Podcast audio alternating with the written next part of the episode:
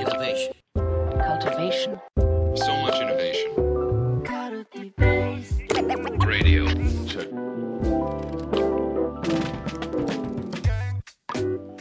えーそれでは、えーじゃあここからは、美しいレトリックを使いこなすにはということで話していきたいんですけど、宮部さん、はいこれ改めてちょっとな,、はいなんでこれを？あの。そう、最近、野中育次郎先生いらっしゃるじゃないですか。はい、はい。創造企業の僕野中先生の大ファンなんですけど、改めてもうすべて野中先生のすべてのあの日本語で売られている本を全部こう買って Kindle で買えるやつ全部買ってめっちゃ読んだんですよね。うんうんでそしたら日本語はめちゃくちゃ綺麗だし美しいんですよね。うん、でなんだったら野中先生自身もそれについて書かれていてあの、うん。経営をやる上ではあの経営者が物語ることがすごい大切だってめちゃくちゃ言ってるんですよね。物語じゃなくて物語るように話すことが大切でそのためにはレトリック、叙述的な表現なんか機能的に要件を伝えるだけじゃなくってどうすれば相手に伝わるのかというメタファーだったり隠喩だったりとか例えばなんか野中先生の例でよく言われるやつであの本田宗一郎さんが会社を船に見立てて我々はこの船を大海原の中に皆で船員という宝を持って今乗り出すのだみたいなことを言って、うわーってなったみたいな話をなんか述べられたりとかしててでそれを見てレトリックってすごい大切なんだなって思ったんですよね。でうん確かに心を動かすようなストーリープレゼンとかされるような方とかそれこそ TED とかの方とか動画とか見てるとレトリックはめっちゃ綺麗なんですよね。うん感動するようなプレゼンとかって。うんでした時にあのこの流れで申し訳ないなと思ったんだけど安西さんレトリックめっちゃうまいなって思ってて ありがとうございます。あの社内の文章社内のドキュメントとかもいちいちおしゃれだなって思ってるし、うん。あのね安西用語みたいなのがあるなって思っていてさっきもちょっと言って言ったんですけど、うん。あなたのあの情報あなたがどう思ってるか教えてくださいよ。あなたの景色を共有してくださいってめっちゃおしゃれじゃんって思ってて。あと 先生がよく言うのがあのねあんまりこういうの言うと本人が言いづらくなるから良くないなって思ったんだけど、うんタフって言葉好きですよね。ああ、確かに。この理論に中心のコアとなるタフな理論をとか言うじゃないですか。タフなみたいな。もう一生言わねえって気持ちになったな、今。ごめん。いや、そのためにタフなんて俺、ヤンジャンでしか見たことねえなと思って。タフ大好きなんで、はい。はい。そう。だから、そう、だから、でも、それをすごいおしゃれに、確かに、今の文脈でめっちゃわかりやすいって思うことが、レトリック的にあるんですよね。でしたときに、なんかこう、そういうレトリックだったりの、なんか美しい日本語の表現だったり、相手に伝わりやすいメタファーとかって、どんな風に学習したりとか、計算してんだろうっていうのをちょっと知りたかったです。なるほどですね。どうしても機能的な発話になりがちなんですよね。はいはいはいはい。機能的な発話なのをインターフェースで、ウェイみたいな感じにして、こう、なんかや、や、柔らかくしようとするんですよ。でもそれ本質的じゃないんで。うん。そうですね。なるほどね。い、や、ありがとうございます。はい。これは、いや、まず前提、すごい、うんあの、ありがたい、嬉しいなって思はい。ってんのは、なんでかっていうと、僕これめちゃくちゃ苦手だったんですよ。あ、そうなの？ではい。あの、大学院入った時に、指導教員から、僕の指導教員の山内雄平先生から、はいまあ、山内先生言ったこと覚えてない気もするけど、うん僕にすごい明確に課題として提示されたのがその話それだったんですよ、まさに。え、そうなの？君の使う言葉書く文章は、もう、うん。僕、あの、学部工学部精密機械工学科だったんで、大学。やば。で、もう論理ゴリゴリの。で、そこで卒論を書いて、で、大学院から分転して、学内で違う大学院に行ったっていう、ピボットをしたパターンだったんで、なんか、山内先生から修士で入った時に、君の書く文章はもうザ工学部から来た感じがして、はい。はい。もう本当に無味乾燥に、もう機械的に、ファクトだけ書い淡々と書いていく文章だから、はい。あの、なんつうの、はっきりとレトリックを聞かせて書いてくださいって言われたんですよね。うおーこれ偶然ですよ。偶然ですからね。なので、あ、そっか、俺の、なんか大学院生とか研究者としての苦手な課題ってレトリックなんだって思って、はい。なんかめちゃくちゃだからむしろすごい苦手意識を持ってたから、そうなんか得意になったかどうかはわかんないけれども、まあ、はい。苦手意識はいつの間にか克服されてたっていうことを、ね辞任して嬉しかったんですけど、はい。僕ね、それでやったことで言うとね、うん。あのあ、めっちゃ教えてほしい。今、メモる気満々だもん。あのまずね、すごいね、ド直球にね、レトリックの本を読みましたね。レトリックの本って何？あの佐藤信夫さんって方が書いている、はい。レトリック認識っていう本と、レトリック感覚かえな、っていうちょ本があるっと後で Slack でシェアしていただいて。わかりました。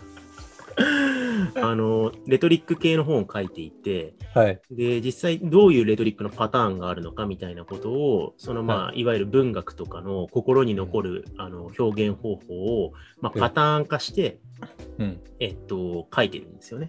はい。で、あ、なるほど、レトリックってこうパターン、パターンがあって、そういうこう、なんだろう、シェイクスピアがこう言ってたこととか、あの小説のこういう表現とかは、実はこれは、えっと、木説っていう表パターンなんだよとか、暗示っていうパターンなんだよとか、めっちゃ書いてあって、で、あ、なるほどって思って。で、で、あと、なんだ、それをまず読んで、ではいはい大学院生の時にこれめちゃめちゃ読みましたっていうのがまず一個あります。で、あと、あのーあ、そうですね。で、これ読んだ時の僕の感想が、いや、こはいれめちゃめちゃ使えるなと思ったのは、文章を書くだけじゃなくて、ファシリテーションに使えるなと思ったんですよ。で、はい。でた例えば、えっと、はっきり覚えてるのが、そのレトリックとか、まあ、文学のしとか文章の方法論で、はい。空欄にされるとそこにそれについて考えてしまうっていう人間の特性が書かれてた説があったんですよ、ね。はい。なんか、えーそれこそ、あのー、3つあってってやって、はい。2つだけ提示されると3つ目なんだろうってなっちゃうじゃないですか。はいはい。確かに。なんかこの、あのー与えられないことによる間が空けられることによって考えたくなってしまう感覚ってなんかワークショップで使えるんじゃないかな。とかはいはいはい。なんかそんな風になんか文章を、えっと、表現を工夫することっていうのは、うん。読み手になんかどういう刺激を与えるのかっていうことであるから、か書こうがワークショップに仕込もうが、なんか人間の創造性を揺さ揺さぶったりくすぐったり、えーするトリガーとして共通するところがあるのではって思って、う結構ね、あの、ワークショップの問い考えるときとか、うん。ファシリテーションのプロセス考えるときとかに参考にしてたんですよ。つながった。な いやと問いのデザインとかでも結構レトリック的だなってなんか勝手に思っていて、でしかもなんかそういうのを大切にしてなんかちょっとした表現で人の受け取り方が変わって発話が変わったりするじゃないですか。そうですね。うんいやだからつながった。あでもそうだと思います、ね。確かになつな,、うん、つながってる。だからそういうそういう意識あったし、だから、あの、あんまり最近ふ古い事例だから書いてないけど、うん僕が最初にやった企業のワークショップって、あの KDDI 研究所にやらせていただいたワークショップなんですけど、うんその時の問いが、もう携帯電話という端末で人と情報をどうつなげるかっていうことを日々考えてるエンジニアがワークショップの参加者だったんで、はいはい。つながらない携帯電話を考えませんかっていう問いだったんですよね。あなるほどね。そう、通信を遮断することで生まれる価値。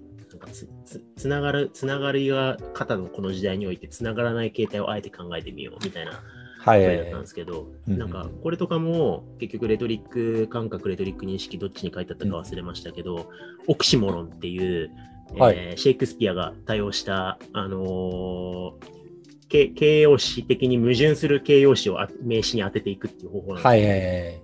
携帯なるほどねにつながるもんなんで。確かにそう。そう。とかっていうのを結構練習してたっていうのはあると思いますね。あーなるほどね。うん。だから鍛錬の賜物だったんですね。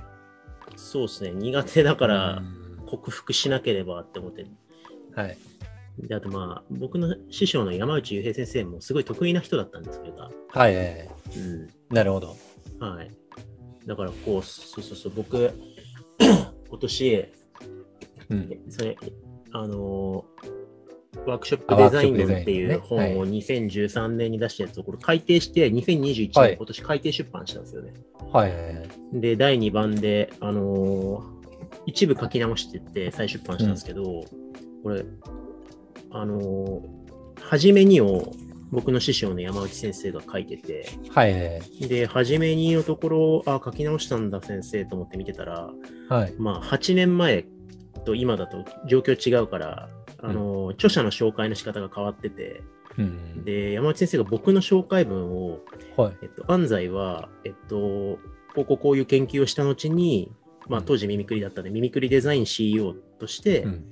企業組織の創造性を付活するワークショップについて実践を重ねているっていう紹介文が書いてあって、おしゃれ。そう、付加、付活ってき、僕聞いたことない言葉で、これで試験作して、何、付活って何やと思って調べたんだけど、この付活っていうのが、なんか割とこう、生命とか免疫とか、なんかそういう文脈で使われる言葉で、英語にするとカルティベイトとかアクティベイトっていうはいはいはい。はいだから、いや、めちゃめちゃいい日本語当ててくれんな、先生と思って、はい。い、ただきって思って、耳ぐりのコーポレートステートメントに復活するっていう字が入ってる。パクった。なるほどね。そうっていうのがあったんで、そうあカルティベートしてんだから不活だなと思って、なんかそういう、あのー細胞とか免疫とかそういう別の領域で使われてる言葉をなんかおしゃれに使うみたいなのをすごいやる先生だったし、で、その先生からお前はレトリックが苦手だって言わ10年前から言われ続けてきたんで、はい。っていうのがあるかもしれないですね。なるほどですね。ちょっはいと、僕もレトリック使いこなせるようにしよ 佐藤信夫さんの本はちょっとおすすう。め。はい。ちょっと読みます。はい。読んで呪術的な表現を頑張ります。そうですね。はい。